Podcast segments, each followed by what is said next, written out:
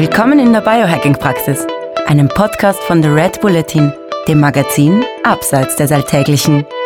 Hol dir hier Woche für Woche die besten Tipps für dein besseres Leben, für deine Gesundheit und für deine Performance. Und zwar von Biohacking-Profi Andreas Breitfeld. Und von Biohacking-Kolumnist Stefan Wagner. Bevor wir starten, ganz schnell die Tipps und Anregungen aus der Biohacking-Praxis verstehen Sie bitte nicht als medizinische Ratschläge, allein schon, weil wir keine Ärzte sind. Ende des Disclaimers. Gehen wir's an. Hallo Andreas. Hallo lieber Stefan und hallo liebe Simone. Hallo ihr zwei. Welcome back. Willkommen zurück. Welcome back. Ähm, zu, vor allem eine kleine Entschuldigung für meine Stimme. Ich ähm, ähm, strebe eine Parallelkarriere als Synchronstimme in der pornografischen Industrie an. Und diejenigen, die den Podcast jetzt als Videofile sehen, sieht, äh, verstehen die Anspielung. Er trägt auch nur noch einen weißen Bademantel und ein Brusthaartypé und äh, unter ihm steht als Künstlername Kurt Jürgens. Udo, Udo Jürgens. Aber, Udo ähm, Jürgens. Ja. Achso, nee, ich dachte Kurt Nein, ich spreche die Herzen der stolzesten Frauen. Ah nein, das war Heinz Rühmann. Egal. Wir haben Angst. Für mich sind Heinz Rühmann und Udo Jürgens eine Generation. So alt bin ich schon. So, aber Liebe Simone, die Menschheit ist von dir begeistert, inklusive uns. Wir haben ganz viel Feedback gekriegt auf unsere erste Folge. Leute schreiben großartig, bitte mehr davon, sehr informativ und hilfreich, super Expertin, ein Genuss ihr zuzuhören. Euch natürlich auch, Zwinker Smiley, ich weiß jetzt nicht genau, wieso Zwinker Smiley. Extrem interessant, Simone kann toll erklären, freue mich, wenn sie wieder zu euch kommt. Sehr gut, so unglaublich hilfreich, lehrreich, danke mit 5 O Simone, wie machst du das, dass du so viel, dass du so viel Anerkennung bekommst? Wir würden das gerne auch haben. Ja, ihr bekommt es ja, weil sonst hätten das ja gar nicht so viele gehört. Nein, wir, sie haben ja nur zugehört, weil sie gewusst haben, du bist da. Nein, das glaube ich nicht. Nein, aber grundsätzlich, das ist ja ähm, ein hochinteressantes Thema und es freut mich natürlich, dass dann sich so viele auch angesprochen fühlen und dass ich heute wieder dabei sein darf. Ganz kurz darf ich noch was sagen. Ich habe gestern ähm, ein Treffen gehabt mit äh, fünf Biohackern, die uns alle auch zuhören. Und zwei davon haben die Folge mit dir extra erwähnt. Der eine hat gesagt, so nebenbei dann, diese Folge hat mein Leben verändert. Und der andere hat sich bei dir direkt gemeldet, mit dem hast du dann auch zusammengearbeitet. Und der war eigentlich ursprünglich der Meinung, er hätte einen Impfschaden ähm, erwischt und ähm, hat aber jetzt durch eine Bearbeitung seines Mikrobioms unter deiner Anleitung zumindest einmal wesentliche Teile dieser Symptomatik in den Griff gekriegt. Ja, das, also es freut mich natürlich zu hören. Ähm, ich arbeite ja ganz wenig therapeutisch. Das muss ich auch wirklich gleich am Anfang dazu sagen. Meine Kapazität ist sehr begrenzt und ich helfe, wo ich kann und versuche zu vermitteln, ähm, weil wir haben natürlich ganz großartige Kollegen, die das gerne auch übernehmen. Ähm, ich hoffe sehr, dass einfach auch schon durchs Zuhören viel geholfen werden kann. Und ja, und so ins Detail zu gehen, macht natürlich in vielen Fällen Sinn. Tja, jetzt habe ich bloß noch eine Frage. Ähm, wenn du dich mit fünf Biohackern getroffen hast, das waren alle österreichischen Biohacker in einem Raum, oder Stefan?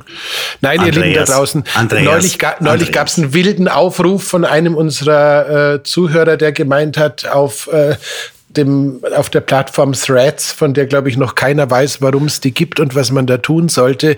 Ähm, aber der fragte da, wo sind denn all die österreichischen Biohacker?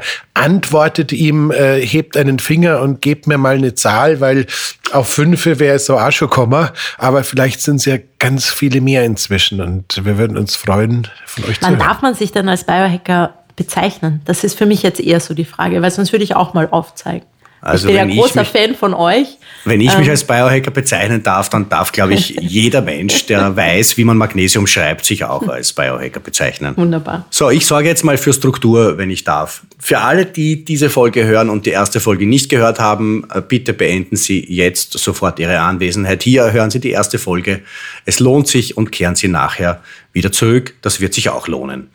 Ähm, wir haben geredet über Chicory, über Inulin und Apfelpektin. Wir haben Dinge fermentiert. Wir haben das Mikrobiom in der Familie verteilt zwischen Eltern und Kindern, zwischen Haustieren und Menschen. Und wir haben das Mikrobiom in seiner Rolle für die mentale Gesundheit untersucht. Dann haben wir das letzte Mal auch vereinbart, dass der Andreas und ich äh, Stuhlproben schicken, die dann analysiert werden und wir dann quasi jetzt live seziert werden der Andreas und ich. Das hat nicht ganz geklappt, weil zunächst einmal der Postweg ein bisschen äh, verschlungener war, als wir das erwartet hätten. Und dann auch noch im Labor, glaube ich, die eine oder andere technische Trickserei passiert ist. Und wir hätten jetzt entweder diesen Podcast noch um eine Woche verschieben können. Oder wir haben uns jetzt darauf geeinigt, dass die Simone zwei, und das finde ich eine super Idee, dass die Simone zwei äh, Mikrobiomanalysen herausnimmt, die super beispielhaft sind und die prototypisch ähm, für all die Mikrobiomanalysen sind, die bei ihr eintreffen. Und die gehen wir dann durch und schauen, wie kann sowas passieren, wie fühlt sich dieser Mensch, ähm, was tut man, um das dann wieder in Ordnung zu kriegen. Und ich glaube, Simone, dass du auch noch ein paar Fragen gekriegt hast. Extra die Menschen schwindeln Fragen an uns schon vorbei ähm, was ich jetzt nicht persönlich nehme und der Andreas ganz sicherlich auch nicht, so wie ich ihn kenne. Und jetzt kannst du diese Fragen, wenn du magst, auch mehr oder weniger live auf Sendung stellen und beantworten zugleich und der Andreas und ich sind dann überhaupt mehr Publikum. Genau, ähm, ganz kurz noch eine Geschichte. Haben wir eine Möglichkeit, dass wir nachher diese Beispielsbögen irgendwie im Internet bereitstellen, dass man die über die Show Notes dann vielleicht auch runterladen kann und sich das Ganze quasi auch haptisch anschauen, während man es akustisch genießt? Ja, ähm, also ich denke schon, wir werden wir werden, wir werden sie ein bisschen anonymisieren. Ja, ja, natürlich. Das ja. ist kein Problem. Der Herr Mayer und die Frau Müller müssen sich keine Sorgen machen. Äh, die Straßen äh, bleibt schon da, aber die Hausnummer machen wir. Nein, ich, also ich finde das urinteressant. Ich habe die höchsten Erwartungen daran, was man aus einem Mikrobiom herauslesen kann. Und ich glaube, diese Erwartungen werden auch noch spektakulär übertroffen. Ja, also ich hoffe. Ähm damit wir gleich in Medias Res gehen und ähm, so, so die Zeitressourcen auch schonen, weil es natürlich alles sehr umfangreich und ähm, gehe ich vielleicht gleich erstmal auf die, auf die Fragen ein bisschen ein, die so an mich gestellt wurden. Und da hat sich scheinbar noch zu dem Thema Präbiotika, also quasi das sehr wichtige und sinnvolle Futter für unsere ähm, Bakterien, doch noch ähm, die eine oder andere Frage ergeben. Und vor allem eben, ob es denn einen Unterschied macht, ob man Prä, also in welcher Form man Präbiotika zu sich nimmt und vor allem vielleicht für eure Community auch besonders spannend. Ähm, hier sind ja sehr viele Zuhörer, die sich Low Carb ernähren oder Paleo, ähm, High Fat, wie auch immer, vielleicht sogar Ketogen. Und da ist natürlich das ganze Thema der Kohlehydrate und ähm, Ballaststoffe sind ja Kohlehydratstrukturen natürlich ein sehr spannendes und interessantes, weil ähm, der Blutzucker soll ja stabil sein, sollte nicht ähm, beeinflusst werden und so weiter. Also da haben sich scheinbar noch viele Fragen ergeben und auch natürlich, was die Menge der Ballaststoffe betrifft, also woran das quasi gemessen wird, was denn so sinnvoll ist. Die DGE, also die Deutsche Gesellschaft für Ernährung, gibt uns ja ca. 30 Gramm als unteren Richtwert an pro Tag. Ähm, das scheint jetzt gar nicht zu viel, ist aber, wenn man sich natürlich das ausrechnet, wie viel das reiner Ballaststoff ist, doch ganz schön eine Menge. Und wie das quasi für den Einzelnen dann auch umsetzbar ist, hat natürlich immer ganz viel mit der Verdauungsleistung zu tun. Also quasi der Kapazität, wie gut ich Dinge auch verstoffwechseln kann. Ähm, und natürlich gibt es irgendwelche Entzündungsreaktionen, gibt es irgendwelche Probleme per se auch schon an der mikrobiellen Besiedelung. Und das sind natürlich sehr hochindividuelle Werte, wo ich mir wieder schwer tue an so quasi allgemeinen Empfehlungen, weil das wird der ein oder andere ja auch schon gemerkt haben, wenn man dann zum Beispiel rein isoliertes präbiotisches ähm, Pro oder präbiotische Produkte zuführt, man kann Inulin, Akazienfaser und so weiter ja rein als Pulver vielleicht irgendwo dazu mengen, beimengen, ähm, dass das natürlich unterschiedlich gut vertragen wird. Und da ist meine Empfehlung einfach wirklich Try and Error und einschleichen. Also wirklich mal die wenn ich heute bei fast null Ballaststoff bin, das wirklich schleichend ähm, steigern, ganz minimal einschleichen lassen, weil dann ist natürlich auch äh, die Möglichkeit, dass es negative Effekte gibt, minimal. Ähm, weil natürlich auch hier, man muss ja da quasi sich auch wieder den physiologischen Weg des Ballaststoffs durch die, den Verdauungstrakt vorstellen. Es wird nicht im Dünndarm zur Energiebereitstellung resorbiert. Ähm, es gelangt mehr oder weniger ähm, in den Dickdarm. Und dort haben wir natürlich dann die Bakterien, die gerade diese Ballaststoffe brauchen, um lebensfähig zu sein, um auch ihren Metabolismus aufrechtzuerhalten.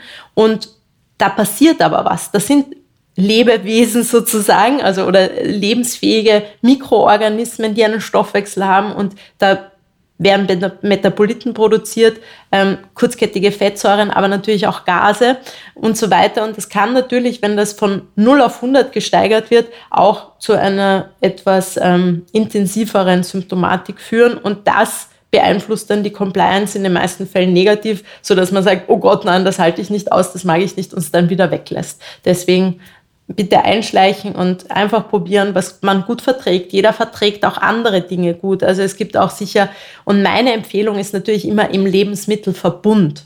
Das isoliert zu geben, ich weiß, dass gerade wenn Menschen sehr strikten Diätformen folgen, dann ist da vielleicht oft ähm, quasi hm, der Bedarf auch da, dass man sagt, okay, ich, ich gebe es einfach dazu, da weiß ich ganz genau, da habe ich eben nicht die Gefahr des Blutzucker beeinflussenden Kohlehydrats, das dann auch resorbiert wird. Wir denken natürlich auch ans Gemüse. Das hat wunderbar viele Ballaststoffe, aber in vielen Fällen natürlich auch ähm, Zucker, die bereitgestellt werden zur Energiegewinnung, die den Blutzucker auch beeinflussen, natürlich minimal. Aber die Wahrscheinlichkeit, dass es zu Symptomen kommt im Verbund, im Lebensmittelverbund, ist natürlich viel geringer, weil der liebe Gott hat sich wahrscheinlich auch was dabei gedacht oder wer auch immer, das so bereitzustellen und dass auch die Verdauung eine langsame ist in dem Fall, weil Ballaststoffe schwer verdaulich sind und natürlich dann auch die Zeit gegeben ist. Wenn ich etwas isoliert gebe, das ist genau das gleiche bei den Proteinen, gilt aber auch für die Ballaststoffe, dann habe ich natürlich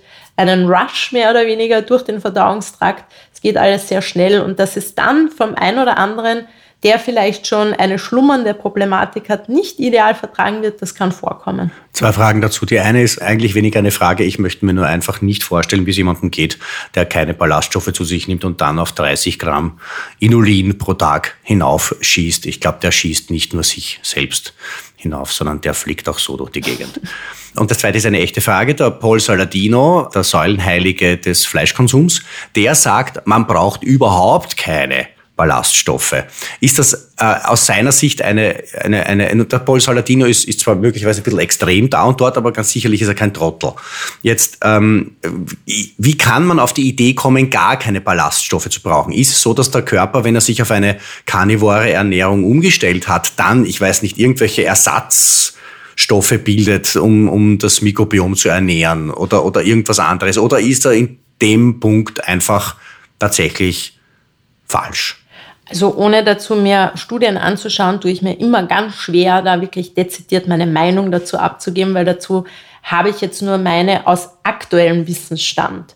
Und mein aktueller Wissensstand ist einfach der, dass gerade diese Bakterien, die für unsere Gesamtgesundheit zuständig sind. Das heißt, kommensale Bakterien, und wir denken da wieder bitte an die ähm, kurzkettigen Fettsäuren, die brauchen Ballaststoffe. Wenn diese Ballaststoffe nicht zugeführt werden, dann ist es natürlich auch klar, dass sich diese Bakterien ähm, von ihrer Keimzahl minimieren, bis gar nicht mehr vorhanden sind. Und das ist immer assoziiert aktuell mit negativen Veränderungen der Gesundheit. Worauf er seine ähm, Aussage stützt, kann ich jetzt, wie gesagt, nicht dezidiert sagen. Es erscheint mir aber aus meinem aktuellen Wissensstand als äußerst fragwürdig und unwahrscheinlich. Gut, vielleicht wenn man Saladino heißt, dann hat man eh schon genug Ballaststoffe im Namen. Dann muss man sie nicht mehr zu sich nehmen. Hast du noch weitere Fragen, liebe Simone, die du, ähm, die du da jetzt live beantworten möchtest, oder wollen wir dann gleich in unsere beiden Modellanalysen hineingehen? Also hm, eine Frage, die war noch sehr spannend, da ging es auch wieder ums orale Mikrobiom. Ich habe das sehr kurz angedeutet, dass ich mich da inhaltlich sehr stark aktuell mit beschäftige. Und dann habe ich auch gesehen, ähm, einer eurer großen ähm, quasi Kommunikatoren im, im Biohacking-Sektor, Dr. Huberman, ähm, hat das ja jetzt aktuell auch ganz stark thematisiert, was mich extrem freut, weil ich einfach sehe, dass hier vermehrt Augenmerk darauf gelegt wird. Ähm, und hier ergeben sich natürlich für uns für die Zukunft auch große Bereiche der Therapieansätze, denke ich. Und das sei noch eben dazu gesagt, dass das wirklich einen enormen Einfluss auf intestinale Mikrobiom hat und das vielleicht noch so, das war dann auch so die Frage, welche Produkte anzuwenden sind, ähm, ob es da etwas Empfehlenswertes gibt. Man muss einfach immer dran denken, alles, was wir so quasi auch im Mund verändern über antimikrobielle Substanzen oder chemische Substanzen, eine klassische Zahnpaste, dann ist das eigentlich für das orale Mikrobiom in jeder Lebenslage negativ assoziiert. Also das sei noch zu bedenken. Ähm, Entschuldigung, Entschuldigung, darf ich dich unterbrechen? Ja? Also ich frage, ob ich dich unterbrechen darf Bitte. und tust damit schon. Zahnpasta? Also das heißt, jede Art von Zahnpasta ist ein Eingriff in das orale Mikrobiom, den du nicht leibend findest? Fragezeichen. Ich habe sehr viel mit Zahnärzten zu tun und ich darf mich jede Woche äh, mit dieser Frage auch in Diskussion begeben. Ähm, bin da aber mit meiner Meinung aktuell sehr safe, weil ich glaube ich wirklich jede Studie dazu gelesen habe, ähm, die mir so in die Finger gekommen sind, also die man irgendwie finden kann. Das mechanische Zähneputzen, das Reinigen, also das Abtragen des, des ähm, Biofilms und auch die Reinigung der Zahnzwischenräume ist unumstritten. Das ist mhm. enorm wichtig. Der Einsatz von den klassischen Mundhygienepräparaten, die wir so im Drogeriemarkt zu kaufen bekommen, ist nicht empfehlenswert. No, das wollen wir jetzt ein bisschen nachwirken lassen, oder Andreas? Mhm. Das heißt, du putzt mhm. einfach nur mit einer Zahnbürste und ein bisschen Wasser und aus. Das wäre ich dann natürlich auch immer gefragt und ich bin seit einiger Zeit umgestiegen auf Kokosfett mit ein mhm. bisschen. Limonenöl und Rosmarinöl. Warum die beiden Öle? Wir können uns Aromatogramme von Bakterien sehr gut anschauen. Das heißt, wie reagieren Bakterien auf ätherische Öle? Mhm. Da gibt es natürlich ein breites Spektrum, auch in der Anwendung im therapeutischen Sinn. Wir denken an zum Beispiel Oreganoöl, wunderbar auch bei Pilzinfektionen und so weiter. Ähm, und genau das Limonen- und das Rosmarinöl scheint aus aktueller wissenschaftlicher Sicht sowohl für die kommensalen guten Bakterien im Mundraum dienlich zu sein, also die können damit leben, sagen wir mal so, und die Pathogenen werden dadurch zurückgedrängt. Das heißt, das ist die ideale ähm, Form. Und natürlich hat man immer gern nicht nur Kokosfett ähm, ähm, im Mund beim Zähneputzen, sondern auch irgendwie was, was recht angenehm schmeckt. Mhm. Und deswegen tue ich das dazu. Und sonst nehme ich reines Kokosfett, so wie wir es auch aus der Küche kennen, ähm, weil es hoch, hoch antimikrobiell und antimykotisch wirkt. Und hat auch natürlich bestimmte hm, Vorteile, wenn wir jetzt ans Ölziehen denken und so weiter. Also ich kombiniere das ähm, und habe dadurch einfach für mich eine Form gefunden, die mir persönlich sehr gut tut. Wissen ja auch, die Fettsäuren gerade im Mundraum haben ja auch einen großen Einfluss.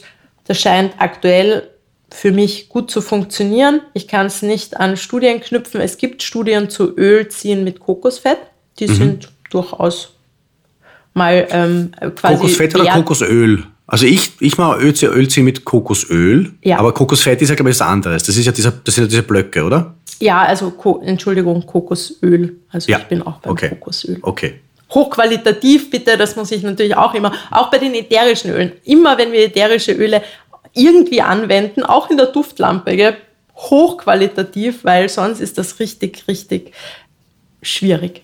Dazu noch zwei Geschichten schnell und das ist, glaube ich, das Einzige, was ich heute zu sagen habe. Noch schlimmer als die Zahnpasta in meinen Augen ist nach wie vor die Mundspülung. Das heißt, äh, das ist tatsächlich der, Gen der kurzfristige Genozid am äh, dem, was da so leben könnte. Also das bitte unter allen Umständen vermeiden, diese ähm, Kool-Aids sind äh, super für die Matrix, aber schlecht für den Menschen.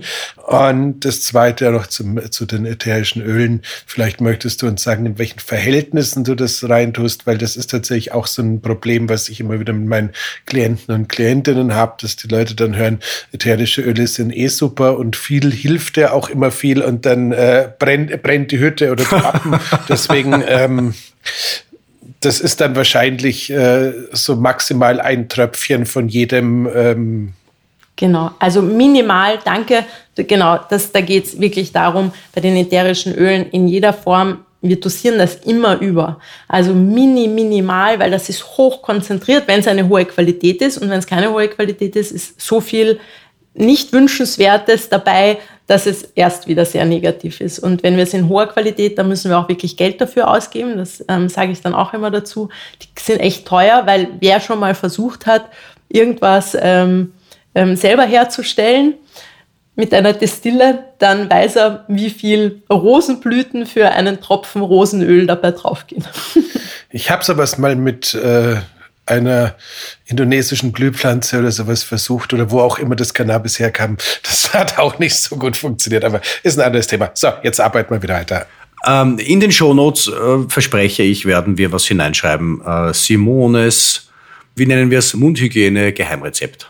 Ja, also da gibt es natürlich sicher auch ganz viele andere, aber für mich funktioniert das mal ganz gut und ähm, ja, ich habe mir auch was dabei gedacht, sagen wir mal so. Super, ich freue mich. So, weitere Fragen oder rein in die Analysen? Ich würde sagen, rein in die Analysen, weil Super. ich denke, das ist jetzt für alle ganz spannend.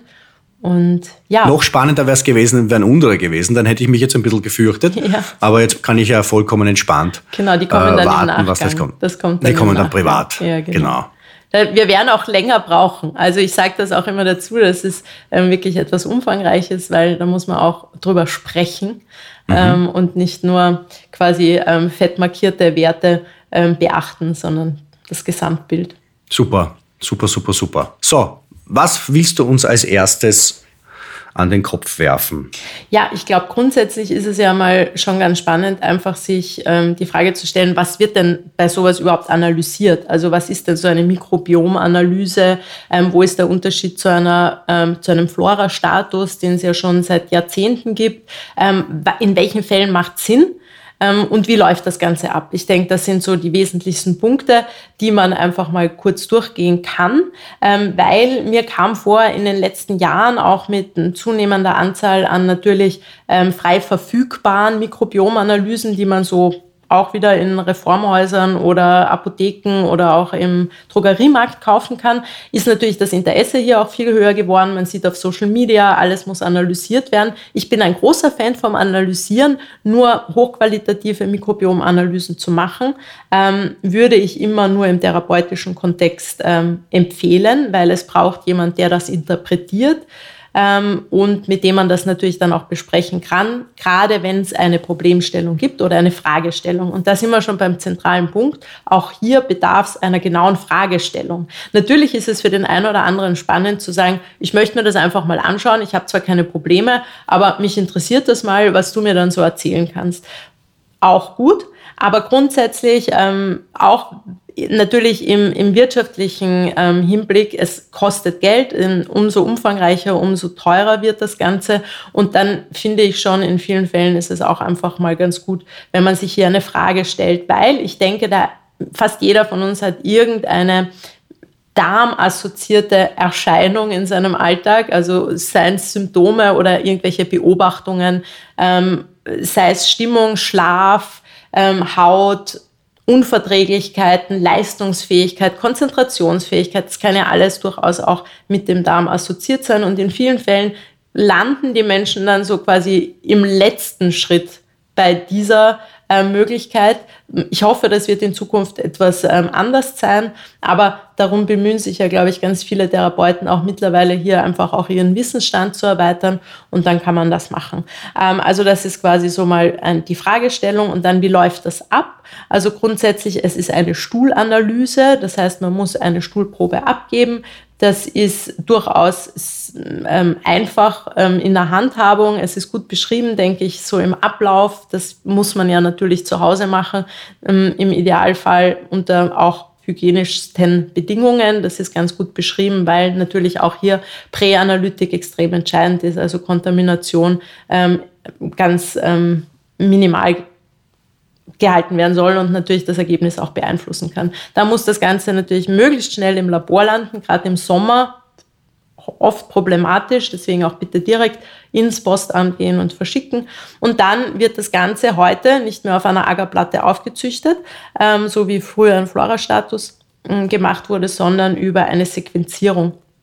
Das heißt, auch hier wird Next Generation Sequencing angewendet, ähm, in den meisten Fällen eine 16S-Analyse, wo man sich ähm, quasi die DNA ähm, anschaut. Und hier gibt es jetzt den zweiten wesentlichen Punkt. Wir schauen uns nicht nur Entschuldige. an. Ja? Entschuldige, Simon. Und zwar nicht die DNA von mir oder von Andreas, sondern die DNA von unseren Bewohnern und von diesen zwei Kilo Bakterien, die wir im Darm haben. Genau die werden da jetzt irgendwie, da wird ein, ein, ein repräsentativer genau.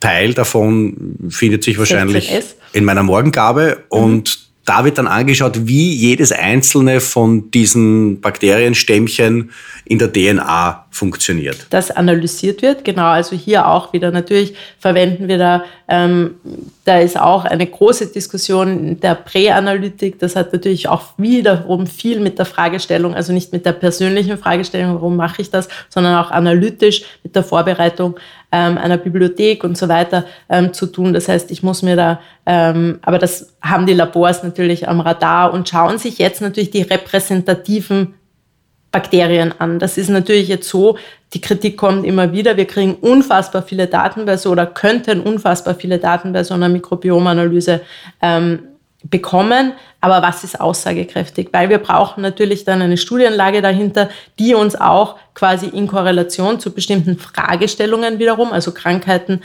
quasi eine Datenlage bietet. Das heißt, eine Studienbasis, um evidenzbasiert natürlich dann auch Empfehlungen abgeben zu können oder das interpretieren zu können. Und da sind wir wirklich noch in den Kinderschuhen. Also aktuell habe ich, glaube ich, so gelesen, wir sind bei fünf bis sechs Prozent können wir aktuell nutzen und interpretieren. Und der Rest ist schön zu wissen und natürlich auch gerade für Studien, wo ähm, das dann auch in weiterer Folge für uns nutzbar sein wird, interessant. Aber das ist noch sicher sehr begrenzt.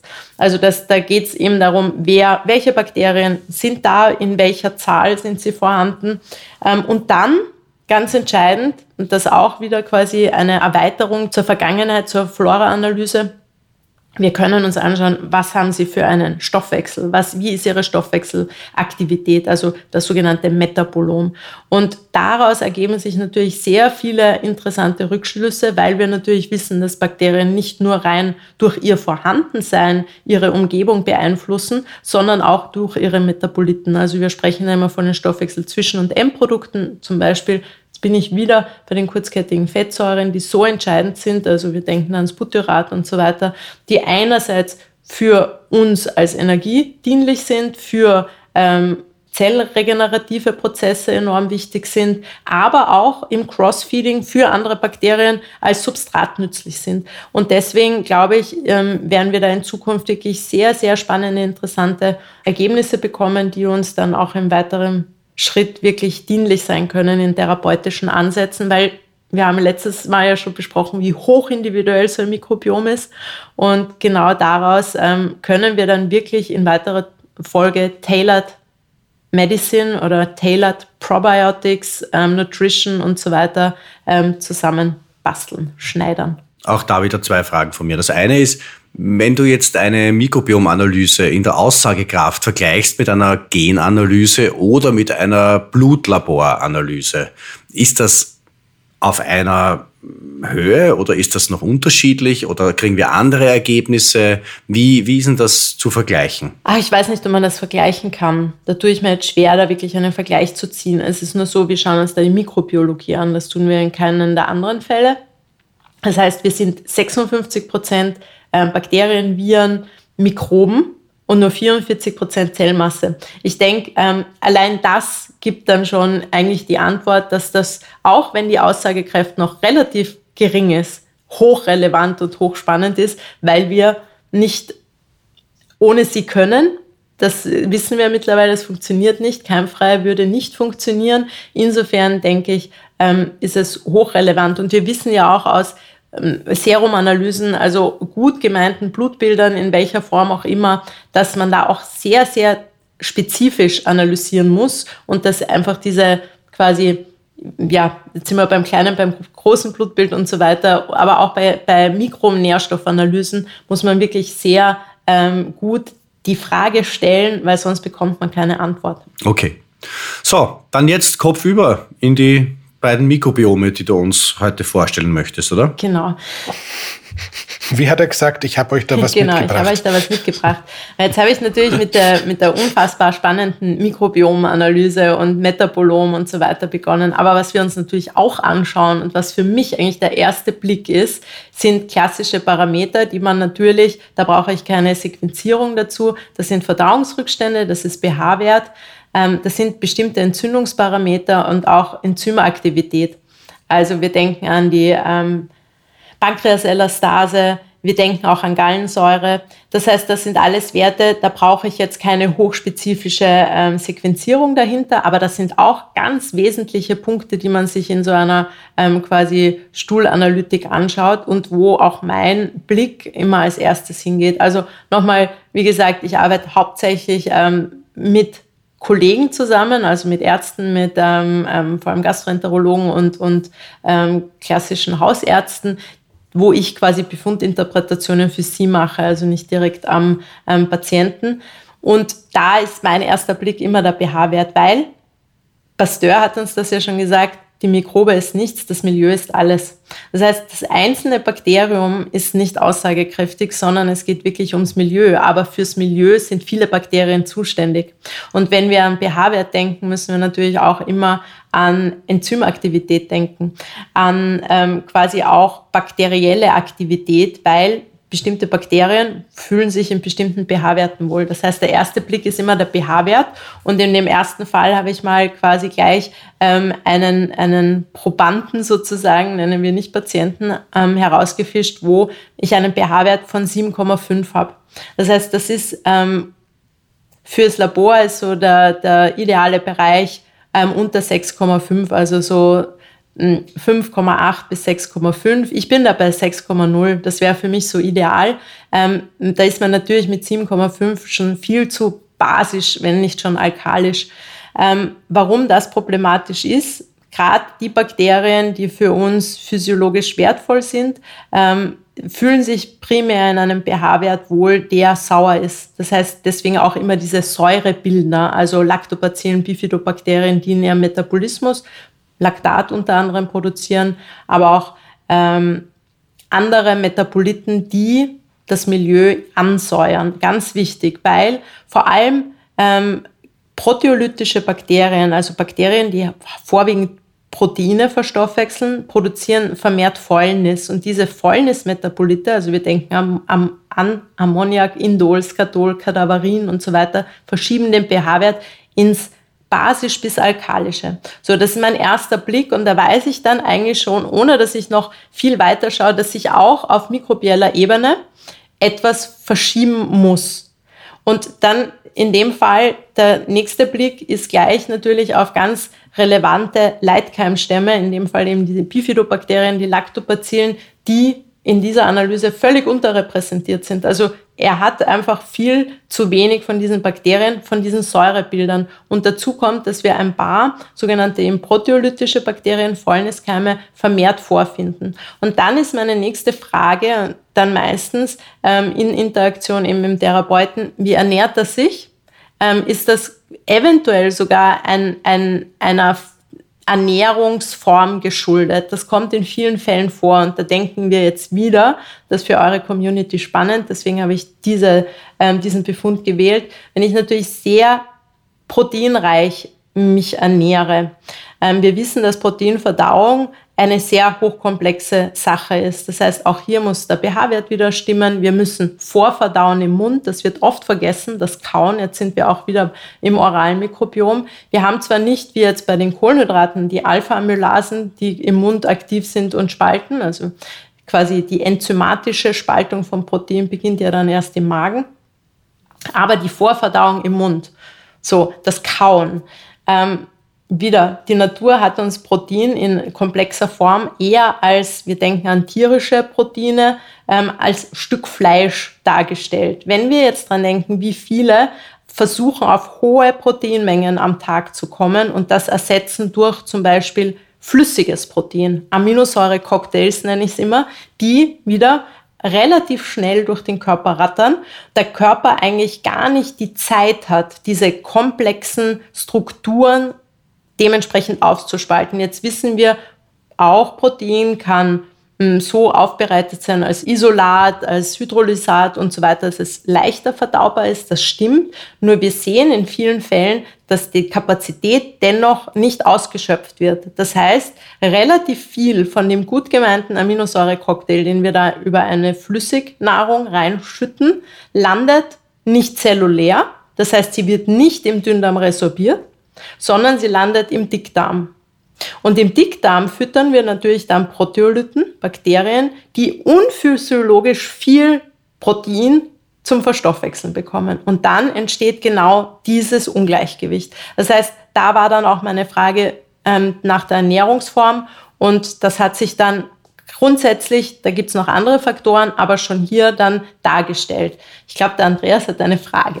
Er hat aufgezeigt. Genau, ich wollte mal ganz, wollte mal ganz kurz äh, nicht, äh, wie ich den Herrn Wagner unterbreche, nur reingefragt haben, wie schätzten du das ein? Also was bei meinen Klienten immer relativ gut funktioniert, wenn wir große Mengen an ähm, Eiweiß beziehungsweise Aminosäuren auch pflanzlichen geben, ist, dass man einfach sagt, man gibt dann nochmal Verdauungsenzyme dazu, um quasi die Bioverfügbarkeit nach oben zu setzen. Das würde jetzt auch für den Darm keine negative Nein, Rolle spielen. Macht sogar mehr, total Sinn. Also einerseits in, den, in dem Fall natürlich wirklich auf ähm, daran denken, welche Proteinquelle nutze ich. Ähm, ich weiß, wir diskutieren hier immer über die biologische Wertigkeit. Ähm, wir müssen aber daran denken, dass gerade die veganen Proteinstrukturen eigentlich quasi, wir haben ja unterschiedliche Aminosäuren, wir denken an die schwefelhaltigen Aminosäuren, ähm, was ist wo vermehrt zu finden, welche machen vermehrt Probleme? Und die veganen sind einfach unproblematischer, sagen wir mal so. Vielleicht ist die biologische Wertigkeit in manchen Fällen nicht ganz so top, aber meiner Meinung nach machen sie auch dennoch weniger Schaden. Bin ich völlig bei dir. Also ich arbeite tatsächlich bloß noch mit essentiellen Aminosäuren zwischenzeitlich. Ob das jetzt komplett Sinn macht oder nicht, aber die Leute haben mhm. keine Darmprobleme. Die Folgen von Whey sind einfach äh, weder für den Konsumenten noch für seine Umwelt in irgendeiner Weise zu ja. tolerieren. Und ähm, wer einen Fitness-Hintergrund oder einen Sporthintergrund hat, weiß, wovon wir ja, reden. Genau. Diese äh, Toleranzprobleme, die der Andreas gerade anspricht, das sind auch die, die du gerade angesprochen hast, Simone, ja. oder? Das sind dann einfach, wenn ich jetzt, also diese, diese Unverträglichkeit vom Whey-Protein zum Beispiel, da gibt es dann einfach irgendwelche äh, kleinen Bakterien. Letalen grünen Gase. Und die mm, erzeugen dann Dinge, die wir nicht erzeugt haben wollen. Ja, und ich meine, das ist das eine, es ist das unangenehm ist, einen Blähbauch zu haben. Die Mädels wollen das natürlich gar nicht, weil man möchte einen flachen Bauch haben. Ähm, andererseits ist es natürlich unangenehm, wenn ich pups, dass jeder wegläuft. Ähm, das ist schon mal das Nächste. Aber ähm, wir müssen ja auch uns überlegen, das riecht nicht nur furchtbar fies, das macht natürlich auch intestinal was.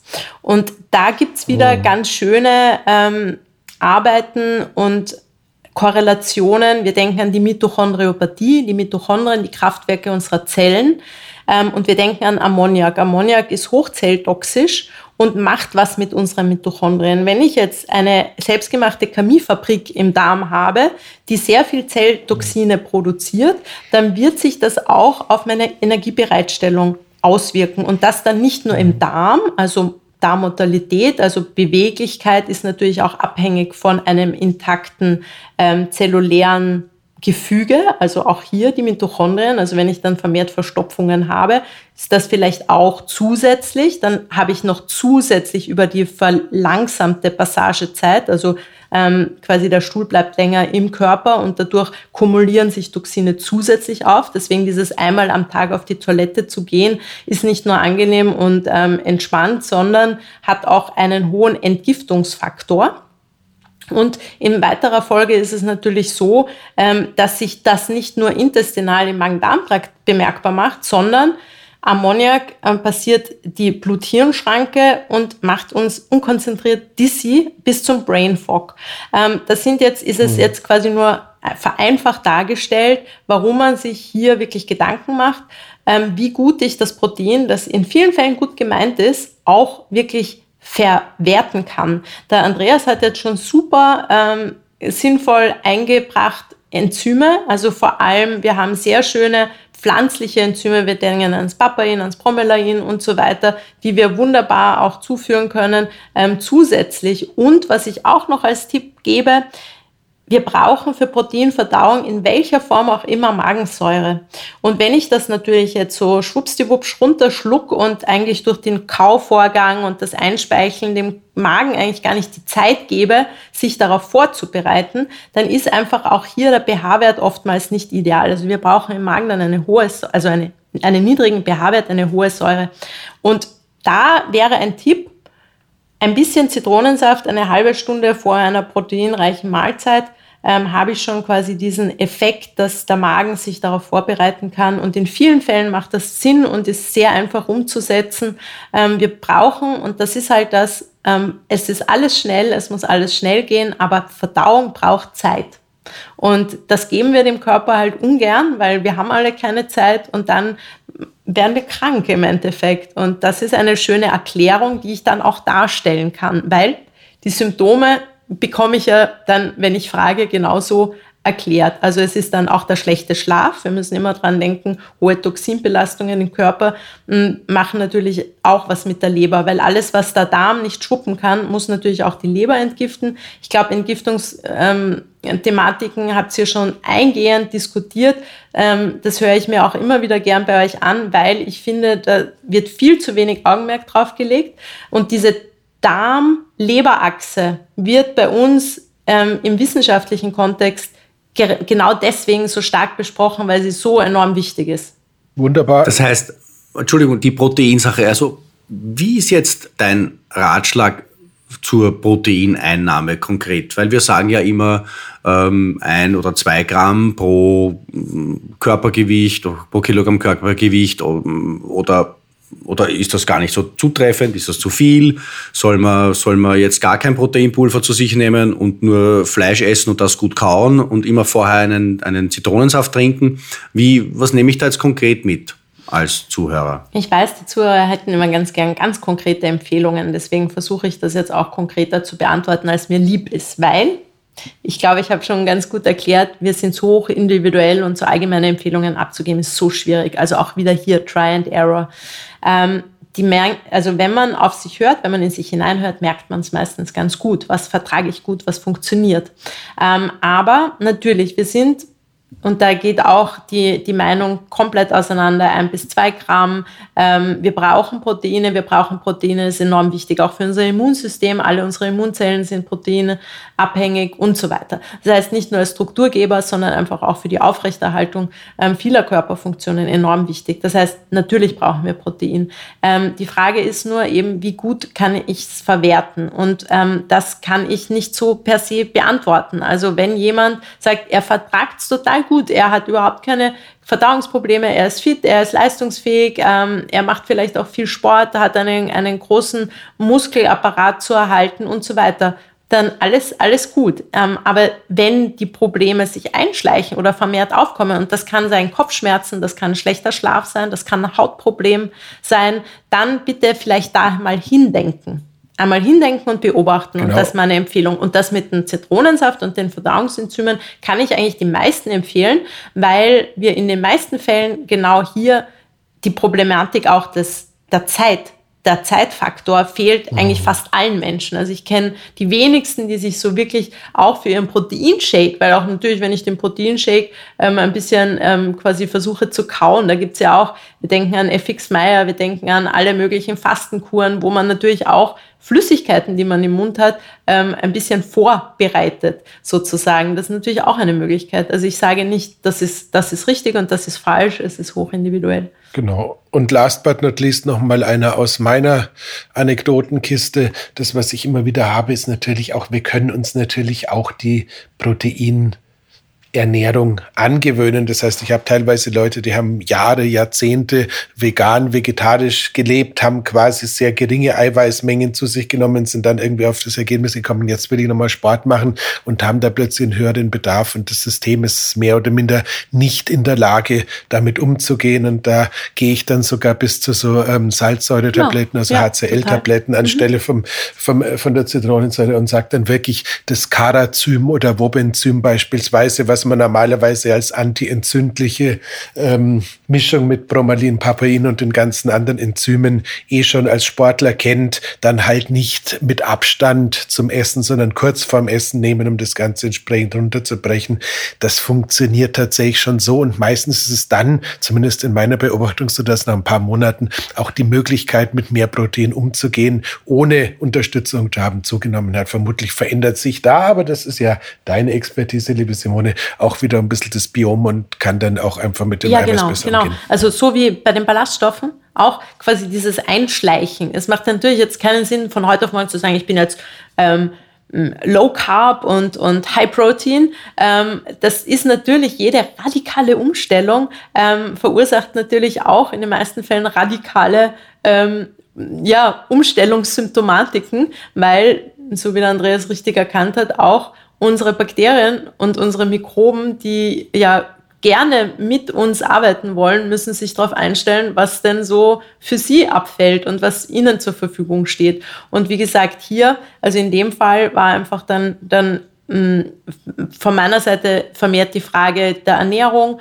ähm, weil in weiter Folge hat man dann halt auch schon an ähm, bestimmten Entzündungsparametern gesehen, dass die Schleimhaut vielleicht auch nicht ganz happy mit dieser hohen ähm, Toxinbelastung ist. Ich meine, das sind immer unterschiedliche Faktoren, aber wir haben dann, wie gesagt, in dem Fall eben mit dem ähm, betreuenden Arzt einfach die Ernährung ein bisschen adaptiert, haben das eben genau wie der Andreas gesagt hat, mit Enzymen, ähm, mit eben die, die Reduktion und auch die portionsweise Zuführung des Eiweiß ein bisschen besser geplant oder einfach einfach besprochen.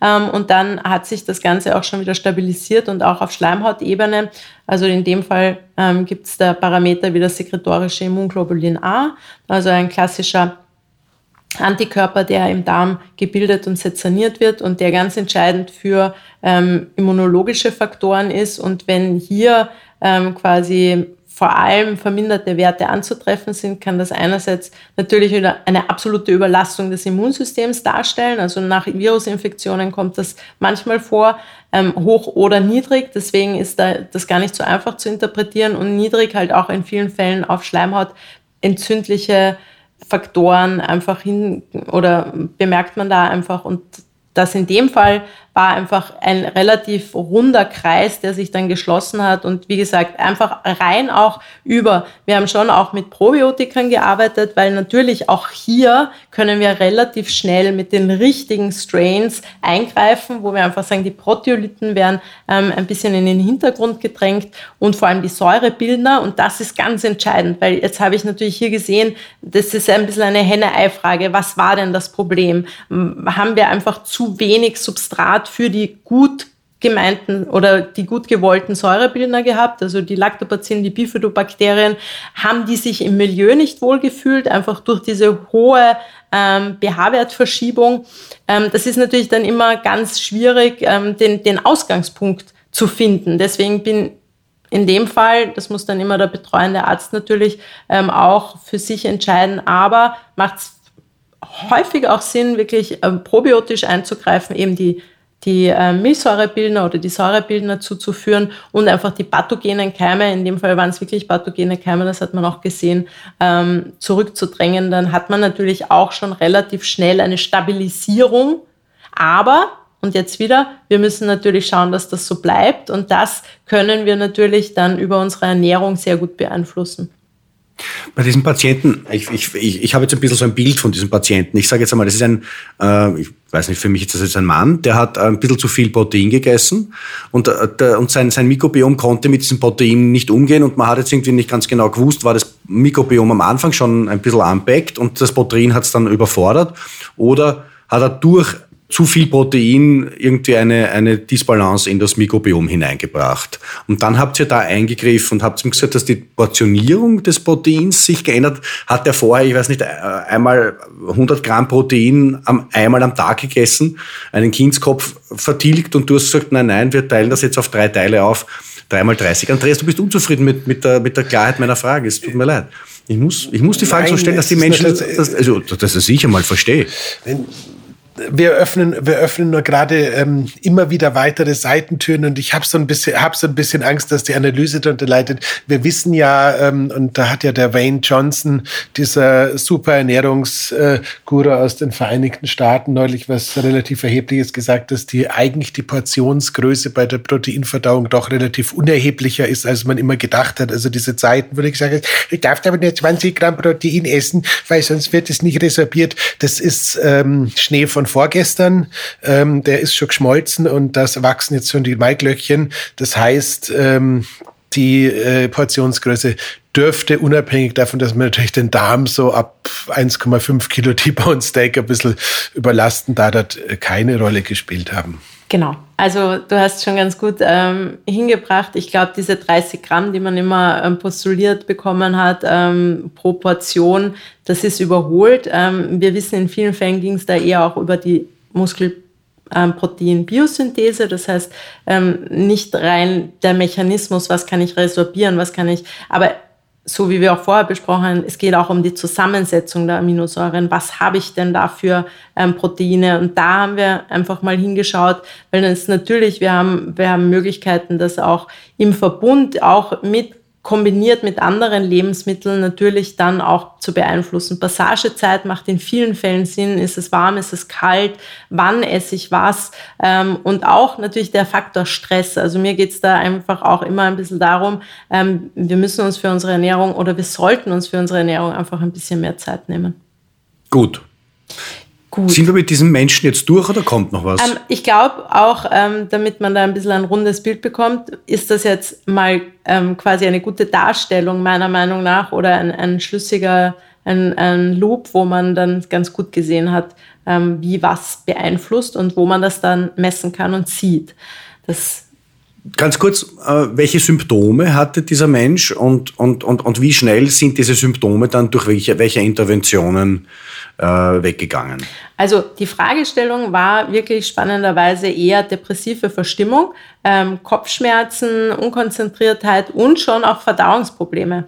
Also Verdauungsprobleme, die aber nicht im, im ersten Schritt mit Protein assoziiert waren, sondern spannenderweise ganz stark auf Zuckerstrukturen. Äh, das ist natürlich immer so eine Selbstbeobachtung. Wenn die Menschen dann kommen und sagen, sie glauben, sie vertragen keine Milch. Wir wissen ja, ist das jetzt ähm, eine Milchzuckerunverträglichkeit oder eine Milchproteinunverträglichkeit? Das ist natürlich dann auch in der Eigenwahrnehmung ja nicht dingfest oder nicht primär dingfest zu machen, außer man probiert es dann wirklich mit laktosefrei und so weiter und verträgt. Aber wir wissen auch da gibt es ja unterschiedlich, da habt ihr eine ganz wunderbare Milchfolge auch gemacht, also hochkomplex. Deswegen, das war wirklich auch schon einerseits primär, aber eher eben so, so, dass der Arzt gesagt hat, wir schauen mal in den Darm, weil einfach diese, ähm, ich würde mal sagen, die Leber auch wahrscheinlich da schon ein bisschen, wir sagen ja immer, ähm, der Schmerz der Leber ist die Müdigkeit, ähm, über eben die, den mentalen Faktor wirklich ähm, sich bemerkbar gemacht hat und in weiterer Folge natürlich dann auch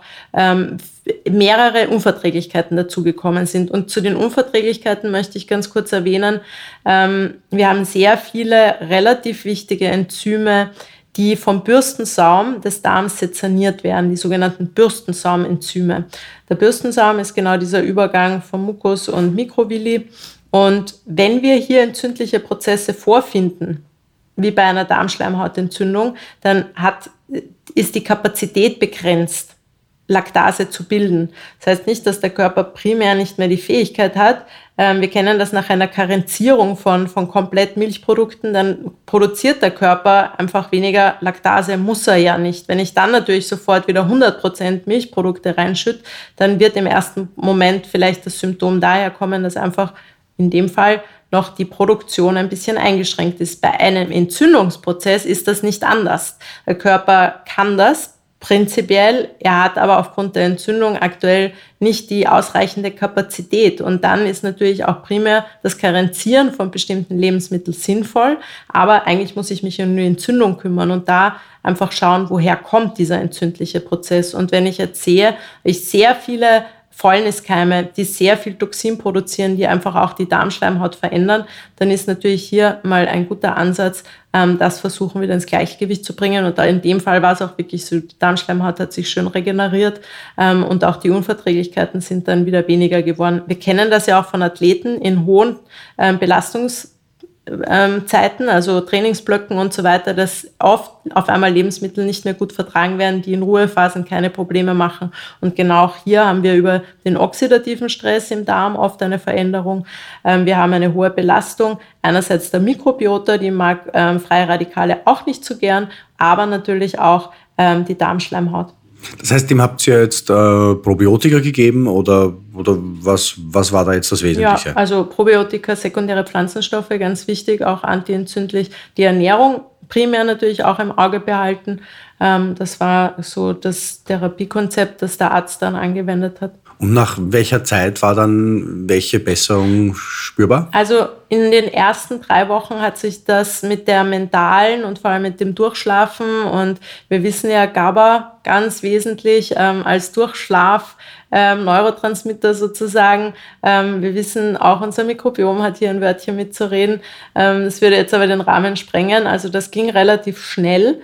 Ähm, vor allem, was man ähm, schnell bemerkt hat, war einfach die allgemeine Stimmung. Ähm, also quasi er hat sich einfach wieder besser gefühlt mit sich, weil oft ist das gar nicht so einfach dingfest zu machen. Man fühlt sich einfach unwohl. Natürlich, dann kann man sagen, ach, ich schlafe nie gut, das hat was mit zu tun. Meine Verdauung spielt nicht ganz mit. Das sind natürlich alles Faktoren.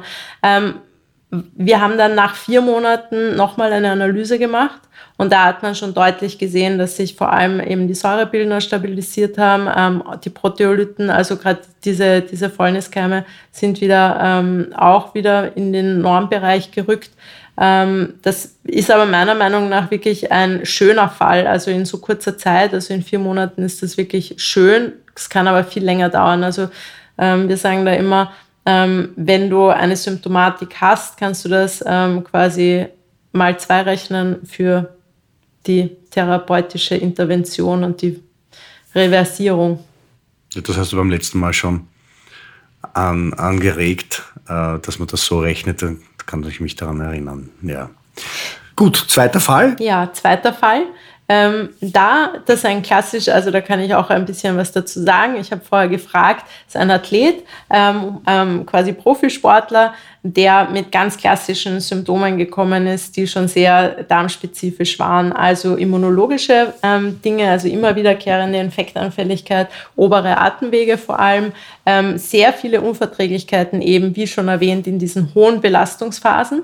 Also gut gemerkt im Winter, also im Wintersportler.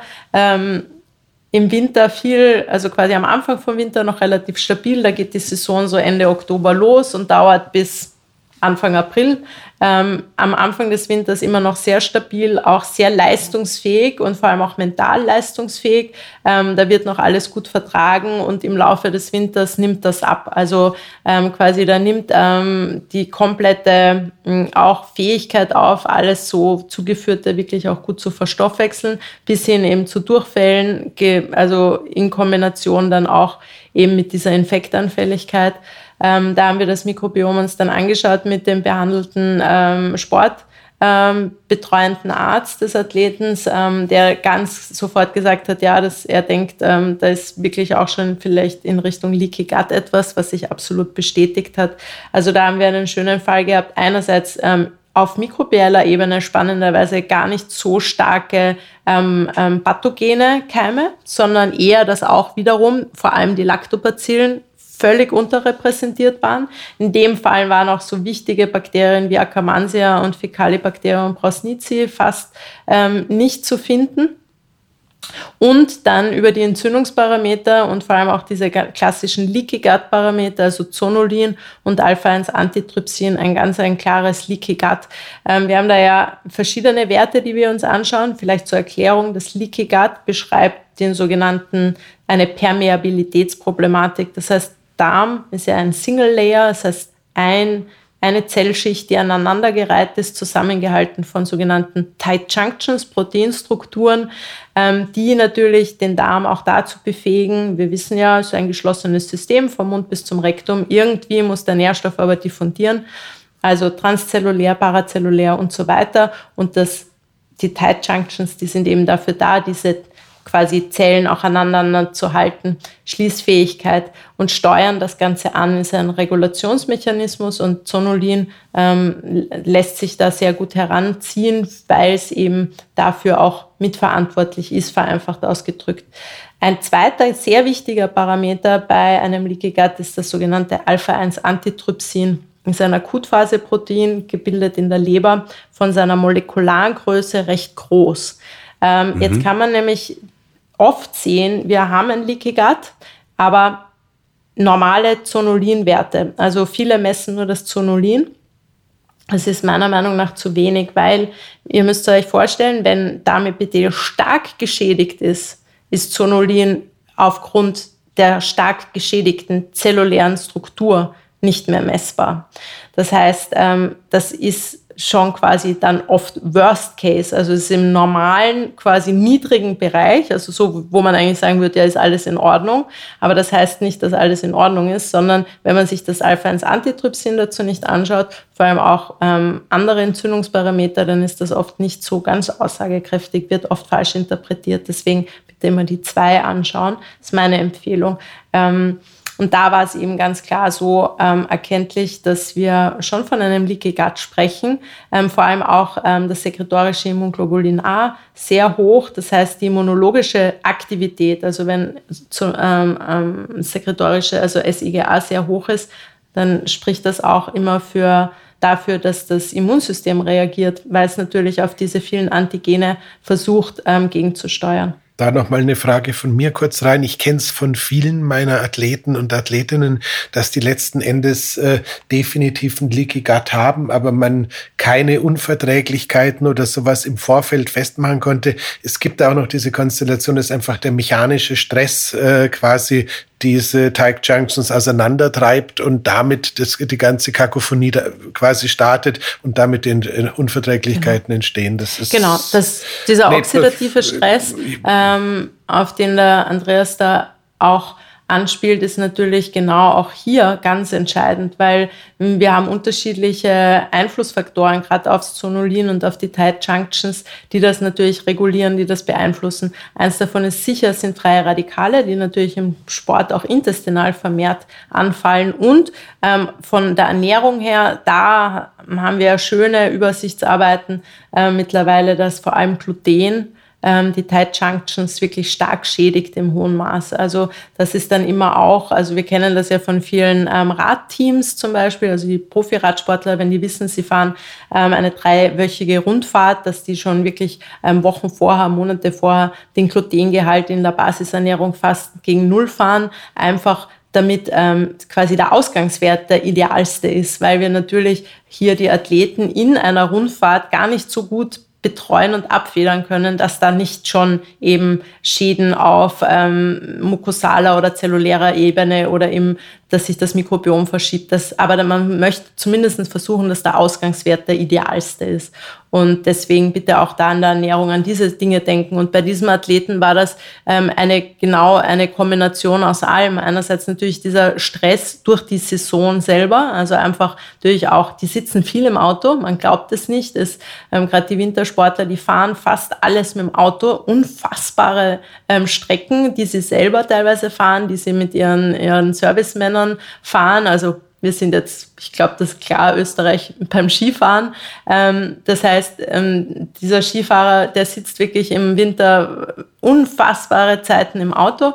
Dann sind die in Hotels, ähm, bekommen dort natürlich nicht immer das Essen, das ähm, wünschenswert wäre. Das ist ein wesentlicher Zusatzfaktor. Deswegen die Erholung über den Sommer hat immer gut funktioniert, weil da ist er zu Hause, kommt auch ähm, aus ländlichen Strukturen. Ähm, die Familie hat eine Landwirtschaft, das heißt, die kriegen hochqualitative Nahrungsmittel unverarbeitet und ähm, da ist natürlich auch hm, das, das Essen zu Hause, dann ist, steht in völligen Kontrast zu dem, was im Winter ähm, gefuttert wird im Hotel. Und dann ist es natürlich eine hohe körperliche Belastung, das darf man auch nicht vergessen. Und dann ist das wirklich, hat sich das von Jahr zu Jahr ähm, immer wieder so gezeigt, dass im Sommer hat sich das Ganze von selber fast wieder halbwegs stabilisiert. Also wir hatten da keine Werte und keine Daten. Das kann ich jetzt nur so aus Erzählungen. Also einfach, wo er gesagt hat, es ist für ihn so gut ersichtlich. Für ihn wird dann richtig schlimm ähm, Jänner, Februar, März. Ähm, bis dorthin geht's noch gut und dann im Sommer ist es eigentlich wieder besser, ähm, wo man einfach für, von unserer Seite auch schon über die Anamnese, also einfach das Gespräch mit dem, mit dem Athleten gesehen hat, okay, das, das hat unterschiedliche Faktoren. Einerseits natürlich ähm, der Lebensstil, der im Winter ein komplett anderer ist als im Sommer, die Ernährung, natürlich auch ähm, dieser psychische Stress, ähm, Druck, ähm, psychischer Druck und, und Leistungsanforderungen und so weiter. Und das war da ganz, ganz schön und klar ersichtlich. Ähm, und was wir hier dann getan haben, war auch wieder einerseits natürlich mal versucht, Strukturen zu, zu schaffen, ähm, trotzdem im Winter vermehrt auf die Ernährung zu achten. Also, dass man einfach auch ähm, vielleicht ähm, dieses, ich weiß, es ist völlig mühsam und, und ein bisschen uncool, dieses Meal Preppen. Also was kann ich vorbereiten, was kann ich mitnehmen? Ich weiß, es ist mühsam, aber wenn es keine andere Möglichkeit gibt, dann ist das, und wie gesagt, ich bin da keep it simple, wenn wir bei den Kartoffeln sind, wenn wir beim Reis sind, wenn wir beim Gemüse sind ähm, und so weiter, das lässt sich alles gut vorbereiten. Das macht in vielen Fällen sogar Sinn. Ich habe ja letztes Mal auch über die resistente Stärke Typ 3 gesprochen und so weiter. Also da gibt es dann wirklich Maßnahmen, das, Gott sei Dank ähm, gibt es da dann ja auch Diätologen, die sich Gedanken machen, aber wo man dann einfach ins Gespräch geht und versucht auch bestimmte Lebensmittel natürlich ähm, vermehrt zuzuführen, dann auch wieder über orthomolekularmedizinische Maßnahmen mit dem betreuenden Arzt gesprochen hat, also sekundäre Pflanzenstoffe da eben ganz wichtig fürs, für die Regeneration des Darmepithels. Bitte immer ans Glutamin denken und auch ans Glycin. Ähm, ich weiß, alle denken immer ans Glutamin, aber bitte, ihr habt ja, glaube ich, sogar eine eigene Folge zum Glycin gemacht. Also ich bin auch ein großer Glycin-Fan. Vor allem was Kollagen und Kreatinsynthese betrifft, kommen wir nicht ums Glycin herum auch in Regenerationsmaßnahmen, was Leaky Gut betrifft. Ähm, und dann natürlich auch hier wieder Stabilisierung ähm, des Mikrobioms über spezifische Strains, also da auch ähm, war auch wieder ein Multispezies-Probiotikum, was ganz wunderbar dann gegriffen hat, schon ähm, in kürzerer Zeit und wo wir, das war jetzt vor drei Jahren, wo wir die letzten zwei Jahre wirklich schon übers Jahr durchgehend ähm, probiotisch arbeiten und dadurch eigentlich ähm, den Winter gut mit diesen Dingen, die ich jetzt genannt habe, also Ernährung ähm, und auch ähm, bestimmte orthomolekularmedizinische ähm, Empfehlungen rüberkommen. Jetzt äh, reden wir da nicht über jemanden, der jeden Tag um neun in der Früh ins Büro geht, sondern da reden wir über jemanden, der mm, Skipisten schnell runterfahrt. Und da kann sich auch wehtun, wenn, wenn er irgendwie unkonzentriert ist oder wenn irgendwas nicht funktioniert. Ähm, wie hat sich denn diese diese, diese Befindlichkeitsproblematik bei ihm dann auch dargestellt in seiner sportlichen Leistungsfähigkeit? Naja, das war eigentlich hauptsächlich eigentlich so ein bisschen ein Selbstbewusstseinsthema. Weil ihr müsst euch ja mal vorstellen, ich meine, wenn ich ich, ist für mich unvorstellbar und ich habe auch viel und lange Sport gemacht und bin schnell geradeaus geradelt, aber ich bin nicht mit 120 Sachen ähm, mehr oder weniger 90 Grad ähm, steile Pisten runtergesegelt. Ähm, und ich bin jetzt, würde ich sagen, nicht empfindlich und kein Schisser sozusagen, sagt man bei uns, aber das ist unvorstellbar. Und da war eben der Zweifel oft ein bisschen so quasi eine Unsicherheit auch, ähm, eben auch wieder so, ich, ich, äh, ich merke das oft, da ist auch so dieser Biss und diese, diese ich will unbedingt, ähm, das lässt sich ähm, stark in Verbindung setzen mit Dysbiosen. Also wenn hier Veränderungen auch ähm, der mikrobiellen Besiedelung ist, ähm, wir kennen ja die Darm-Hirnachse ähm, und auch mhm. den Einfluss auf unsere Befindlichkeit, auf unsere, auf unsere Mut, auf unsere Stimmung und so weiter, ähm, dann ist das für Athleten natürlich ganz spannend. Weil so wie du sagst, einerseits ist es natürlich vielleicht unkonzentriert. Wenn ich merke, ich bin unkonzentriert und 100 mit 100 Sachen irgendwo runterrast, dann weiß ich, das ist gefährlich. Die sind ja nicht dumm. Die sehen, was mit ihren Kollegen passiert, wenn es mal nicht so 100% konzentriert ist und so weiter. Ähm, das heißt natürlich aber auch, wir kennen auch die ähm, Darm-Muskelachse. Dann haben die eine hohe muskuläre Beanspruchung über diese kurze Zeit. Denken an die vielen G, die da wirken, teilweise in so Kompressionen und so weiter. Also das sind alles sehr viele Faktoren, ähm, die natürlich jetzt immer mehr auch im Fokus der Wissenschaft rücken, aber wo wir einfach auch im Gespräch mit einzelnen, mit den Ärzten, mit den betreuenden Therapeuten und dann auch mit den Athleten sehr viele ähm, Rückschlüsse ziehen können. Das ist ja irre, was man da jetzt als betreuender Arzt oder betreuender Therapeut, Trainer, was auch immer, da jetzt noch für Möglichkeiten bekommt, zusätzlich eigentlich durch die Wissenschaft. Ja, also schön. wenn jetzt, wenn jetzt mein, mein Sportler ein, ein, ein, ein Selbstvertrauensproblem bekommt oder sagt, im Jänner oder Februar, da fällt meine Leistung immer ab, dann ist das jetzt, sind wir jetzt aus diesem rein men, men, mentalen und ich mache jetzt so Anführungszeichen äh, Symbole, äh, aus dem mentalen Bereich sind wir da weit draußen, da sind wir mitten im körperlichen Bereich. Ja, und das hängt halt alles zusammen. Wie gesagt, 56 Prozent Mikroben. Hier mhm. sitzt Simone Kumhofer, 56 Prozent ähm, nicht humane Zellmasse. Und das muss ich natürlich auch in dem Hinblick bedenken. Und ja, also deswegen mm, für die Betreuer, weil ich habe natürlich hauptsächlich im ersten Schritt auch immer mit den Trainern, mit den Betreuern, mit den betreuenden Ärzten zu tun, ähm, nicht direkt mit den Athleten, nur in einzelnen Fällen.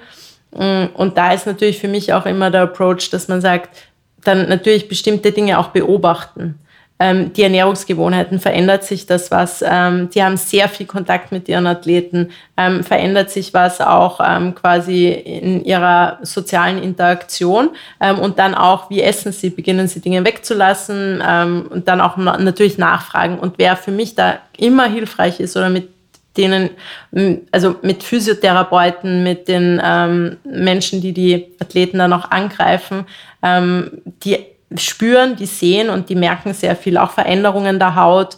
Ähm, wir denken dran, auch wie ein Tonus sich verändert, der Muskulatur, ähm, die ganzen Faszien und so weiter. Das hat natürlich sehr viel damit zu tun und deswegen gerade Physiotherapeuten, Osteopathen, ähm, alle, die auch natürlich im Energiefeld dieser, dieser Athleten arbeiten, und das ist jetzt nichts Schurblattes oder, oder Esoterisches, die spüren dann schon sehr viel, bevor der Athlet das vielleicht noch wirklich auf einer Verstandsebene wahrnimmt.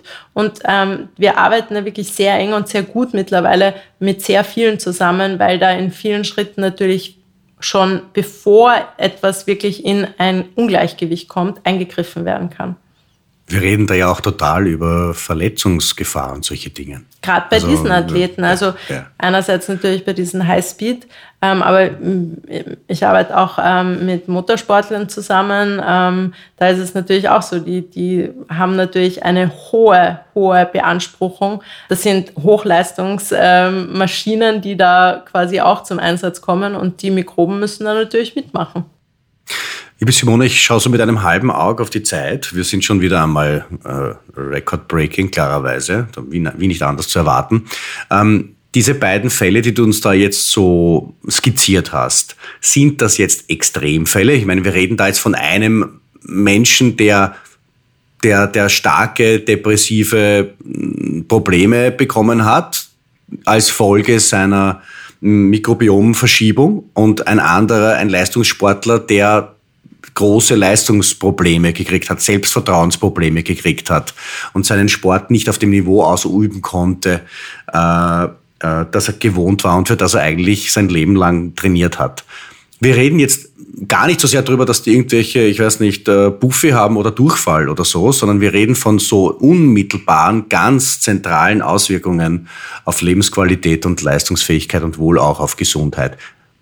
Frage zu Beginn, ich habe jetzt ein bisschen meine Frage ausgeschmückt, ich stelle sie nochmal verkürzt, waren das jetzt so Extremfälle, wo du sagst, schaut mal her, so weit kann das gehen, oder sind das Durchschnittsfälle? Ja, also wir haben es ja im Vorfeld besprochen. Also das sind Durchschnittsfälle, die für mich repräsentativ sind. Also das ist das, was ich in den meisten Fällen sehe. Und ähm, natürlich jetzt bei sportlich Aktiven kann man immer, da hört man immer mal wieder auch vom Gut. Ähm, das sehen wir aber natürlich auch bei nicht so hochleistungsaktiven Menschen. Also Leaky Gut ist wirklich ähm, sehr weit verbreitet mittlerweile.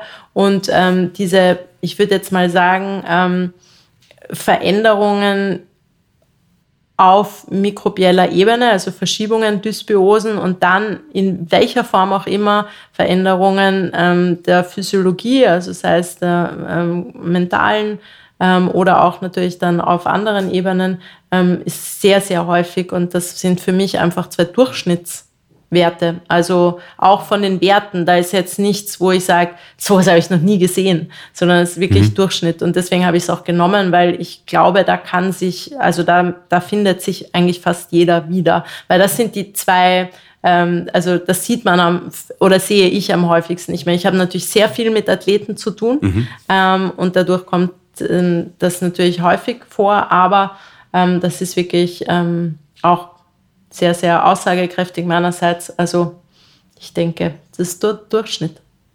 Org, org. Ähm, jetzt, ja. was macht jemand, der oder die uns jetzt zuhört und sagt, ich hm, denke mir, da wäre jetzt auch noch ein bisschen ein Potenzial in meiner Lebensfreude und in meiner Leistungsfähigkeit.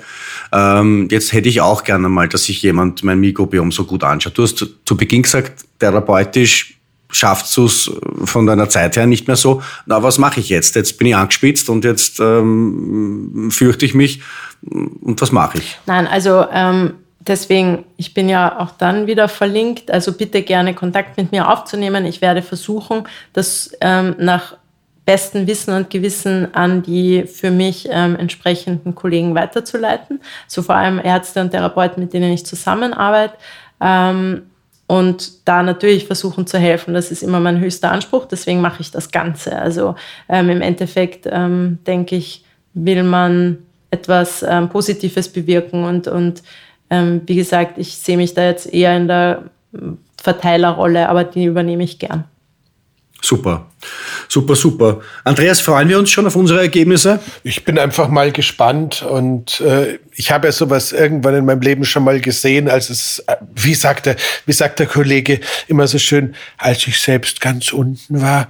Ähm, aber insofern. Warst du einmal jung und brauchtest du Geld? Nein. Depp. Ähm, also jedenfalls, äh, ich kenne ich kenn's ja, ich kenne ja die Labore so ein bisschen, hab's aber jetzt die letzten Jahre auch so mit gutem Gewissen schleifen lassen, sagen wir mal so. Also insofern bin ich einfach nur gespannt und freue mich drauf. Und sollte allerdings irgendwas ganz Bahnbrechendes bei uns rauskommen, dann werden wir die Simone zu diesem Thema bestimmt nochmal ähm, ans Mikrofon zerren. Ja, jetzt stell dir vor, stell dir vor, Andreas und ich ah. leistungsfähig und lebensfroh. Na, das, also. Boah, ich habe Angst. Ähm, Bevor, ähm, bevor du was Falsches sagst, liebe Simone, herzlichen, herzlichen Dank, dass du da warst. ähm, nee, und ähm, jetzt kommt noch dieser eine Moment außer dem Danke sagen und dem gespannt bleiben und sagen, kümmert euch um unseren Darm, auf den ich mich bei jeder Episode besonders freue. Ich darf nämlich noch den Herrn Wagner kurz versuchen zu warte dupieren. Mal, warte mal, warte mal. Bevor ich sage, dass wir in der nächsten Woche über Haustiere reden, sage ich, dass die, ähm, nein, dass ich, dass ich das ganz, ganz super gefunden habe und dass ich tatsächlich irgendwie, dass wir jetzt schon wieder auf über einen Viertelstunden sind. Äh, die Zeit ist urschnell vergangen. Ich weiß nicht, Simone, mit dir vergeht die Zeit viel schneller als mit Andreas. Ich weiß nicht, was da los ist. Ähm, ob das am Andreas liegt oder an dir. Kamerafunktion. Das ist die Kamerafunktion, ja. Stefan. Nein, also ich, ich finde ähm, find das ur, ur, ur, ur spannend. Ähm, und auch diese beiden Burschen, die mir das gestern mit, mit leuchtenden Augen erzählt haben, äh, wie sie da äh, umgestellt haben und wie schnell sich da Dinge in ihrem Leben verändert haben. Und zwar Dinge, die sie überhaupt nicht am Schirm gehabt hätten, weil man ja glaubt, Darm hat immer zu tun mit äh, Kacken und Pfurzen, aber nein, es hat was zu tun mit, mit leistungsfähig sein und glücklich sein und lange und gesund leben. Voll, also danke. Und das ist schön, dass wir das jetzt so ja. vor Augen geführt bekommen haben. Und der Darm ist nicht wie Las Vegas, ihr Lieben. Schaut's hin, kümmert euch drum und redet auch drüber, wenn was nicht funktioniert, kann wichtig sein. Genau. In diesem Sinne. Herzlichen Dank, Simone. Danke. Bis bald. Ja, und nächste Woche geht's um Hunde und Katzen und Goldfische und Schildkröten und Schlangen und was es halt noch sonst alles an Getier gibt und was das mit dem Biohacker tut und was der Biohacker auch für sein Haustier tut. Das war die Biohacking-Praxis, der Health Performance Lifestyle Podcast von The Red Bulletin. Mehr davon findest du überall, wo es Podcasts gibt, auf www.redbulletin.com und natürlich in unserem Magazin. Stefan Wagner schreibt im Magazin Carpe Diem eine Kolumne über Fort- und Rückschritte im Leben eines Biohackers. Andreas Breitfeld ist der Red Bulletin-Experte für Biohacking. In München betreibt er das europaweit einzigartige Biohacking Lab. Mehr Infos dazu findest du auf www.breitfeld-biohacking.com. Hat dir unser Podcast gefallen? Dann freuen wir uns über deine Bewertung und noch mehr, wenn du uns weiterempfiehlst.